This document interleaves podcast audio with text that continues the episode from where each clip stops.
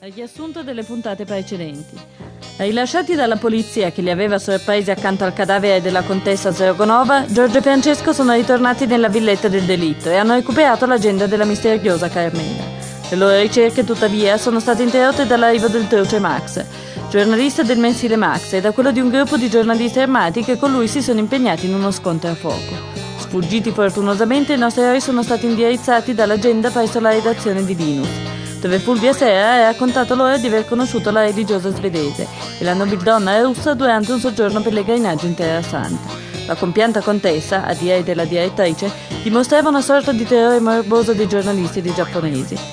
Poi Carmela le aveva fatto visite in redazione, consegnandogli in ricordo una foto di gruppo in cui le tre donne erano insieme effigiate. La conversazione viene interrotta bruscamente dall'arrivo di Max, che spianando la pistola ordina a tutti di alzare le mani.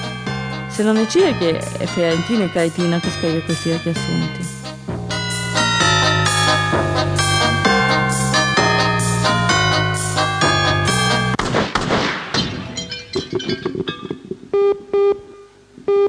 Ho detto mani in alto! Ma come sarebbe? Tieni le zampe in alto, ti massaggio il cranio con questa! Bene, bene. Voi due, statemi bene a sentire.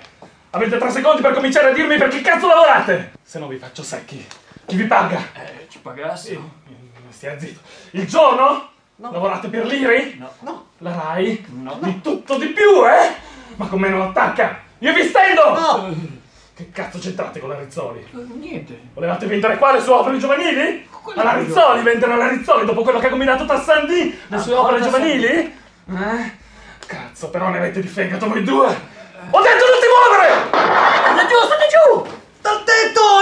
Dal tetto! Di là, dalla strada, via, via! Cazzo l'ha colpito! Urca, bel colpo!